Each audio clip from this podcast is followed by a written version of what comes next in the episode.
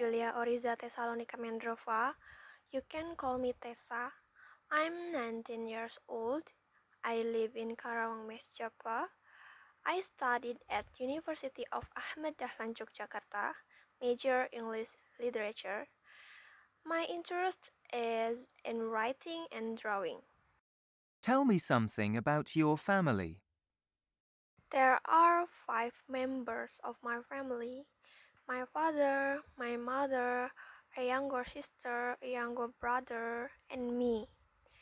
Both of my parents are immigrants. My father is from North Sumatra, and my mother is from Central Java.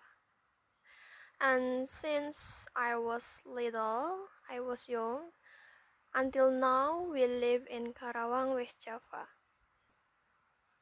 My father is hard worker.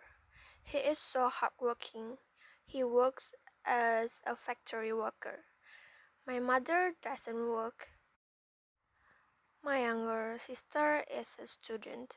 She is 17 years old, and my younger brother is 5 years old.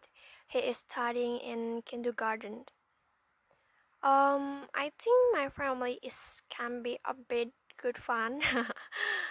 there are always funny stories between us, and our sense of humor is the same. What do you like doing most with your family? Okay, um, actually, there wasn't anything specific that we did, but I like it at dinner the most. It was a time when we all came together. When we eat in between at dinner, we tell each other about whatever happened that day. We will tell stories from a fun story, bad story, or telling someone.